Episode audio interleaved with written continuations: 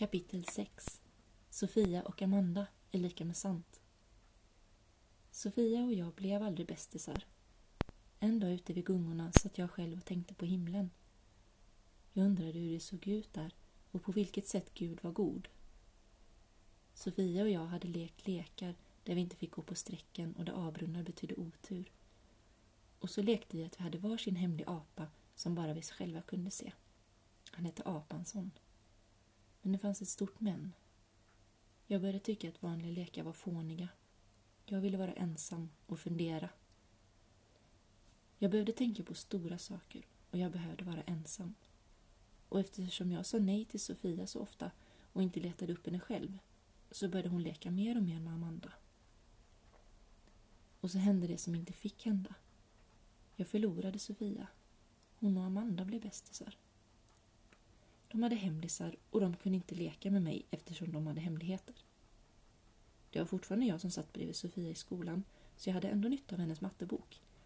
Det gick inte så bra för mig på matteproven och fröken sa att jag skulle träna mer på gångertabellen.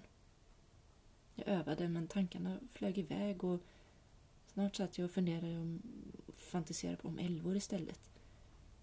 Älvorna hade hästar med regnbågsman och de bodde i älvlandet där alla var lyckliga och den enda som ställde till oreda var trollet Dumdum.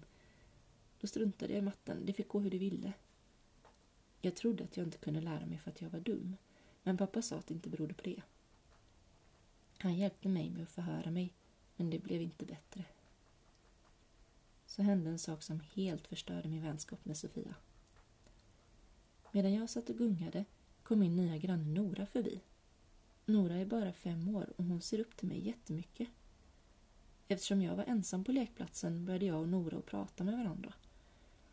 Hon frågade om vi skulle leka och jag sa att det var löjligt att leka men att vi kunde gunga och prata lite. Tycker du det är roligt i skolan? frågade hon. Nej, svarade jag. Eller jo, kanske lite. Det är bättre än... Och så hejdade jag mig. Jag skulle precis säga att det var bättre än att vara ledig. För när jag var ledig kände jag hur ensam jag var. Men då blev jag ledsen, så jag sa inget. Jag längtar tills jag får börja, sa hon. Jag nickade. Så hörde jag hur det knarrade i snön och förstod att någon var på väg. Jag vände mig om och fick se Sofia och Amanda. Amanda viskade i Sofias öra och de fnissade. Leker du med småbarn? ropade Amanda. Jag svarade inte. Jag försökte inte låtsas om dem. Jag tog fart med gungan och gungade jättehögt. Kylan bet i mina kinder. Amanda och Sofia stod bakom mig och viskade och fnissade. Nora vände sig mot dem. Jag är inget småbarn, sa hon. Jag är fem år och vi leker inte för det är löjligt. Vi pratar bara. Du är visst ett småbarn. Kan slå vad om att du fortfarande sover med blöja jävla bebis, sa Amanda. Jag hoppade av i farten, ställde mig på backen, vände mig om och såg Sofia i ögonen. Hon slog ner blicken och drog Amanda. De gick iväg.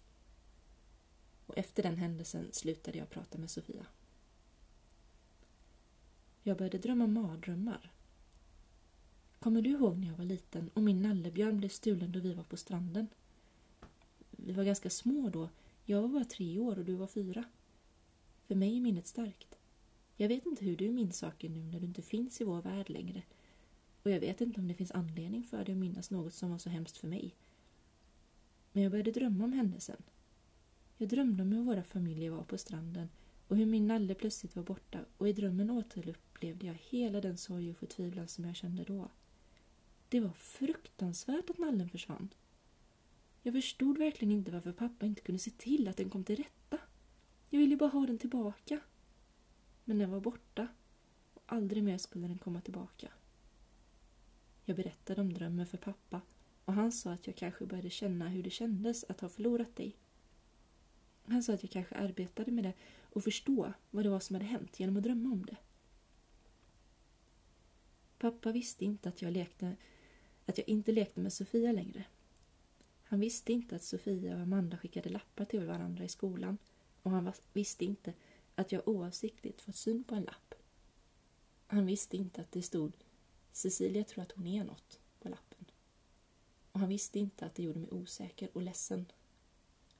Jag undrade om man fick lov att tro att man var något. Gå om sig själv. När mamma nattade mig på kvällen brukade vi sjunga Du vet väl om att du är värdefull. Och så brukade vi be Gud som haver barnen kär.